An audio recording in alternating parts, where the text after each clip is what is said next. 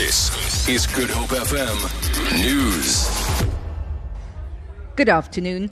A South African man who's been imprisoned in Equatorial Guinea for the past two years says he wants to, all he wants is to get home to his family. Daniel Janse van Rensburg, who's from Hoekwil near Wilderness, was due to return home yesterday, but was allegedly accosted at the airport and had to flee back to the South African embassy.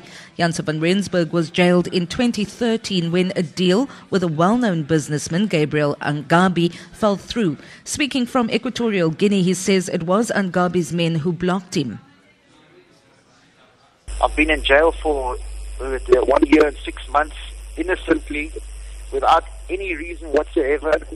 We've accepted all that. I just want to get home, but they just, I mean, they closed the door yesterday and slammed it. And I have friends that have been told that uh, the people are searching for me in town. Oh yeah, he, he he he told me in no uncertain terms that there is no way I'm going to leave this country alive. ANC Executive Committee member in the Western Cape, Andile Lili, has appeared in the Bellville Magistrates Court on a charge of incitement. Lili was arrested in July after he allegedly incited a group of supporters to take the law into their own hands. Berenice Moss reports. Andile Lili had to address the magistrate himself this morning as his lawyer was not present. He told the court he owes his legal team money and paid them in part on Monday. Lili says he tried contacting the lawyers today, but they were not available. Addressing a small group of supporters outside court, Lili said he is disappointed that the lawyers were not present. The matter has been postponed to the 1st of October. Lili is out on bail of 5,000 rand. Berenice Moss, SABC News, Bellville Magistrates Court. A 37 year old man has been taken to New Somerset Hospital following a near drowning at Bantry Bay. ER24 spokesperson Russell Meiring says the swimmer was rescued by a homeless man. It is understood that a homeless man had witnessed the patient struggling in the water.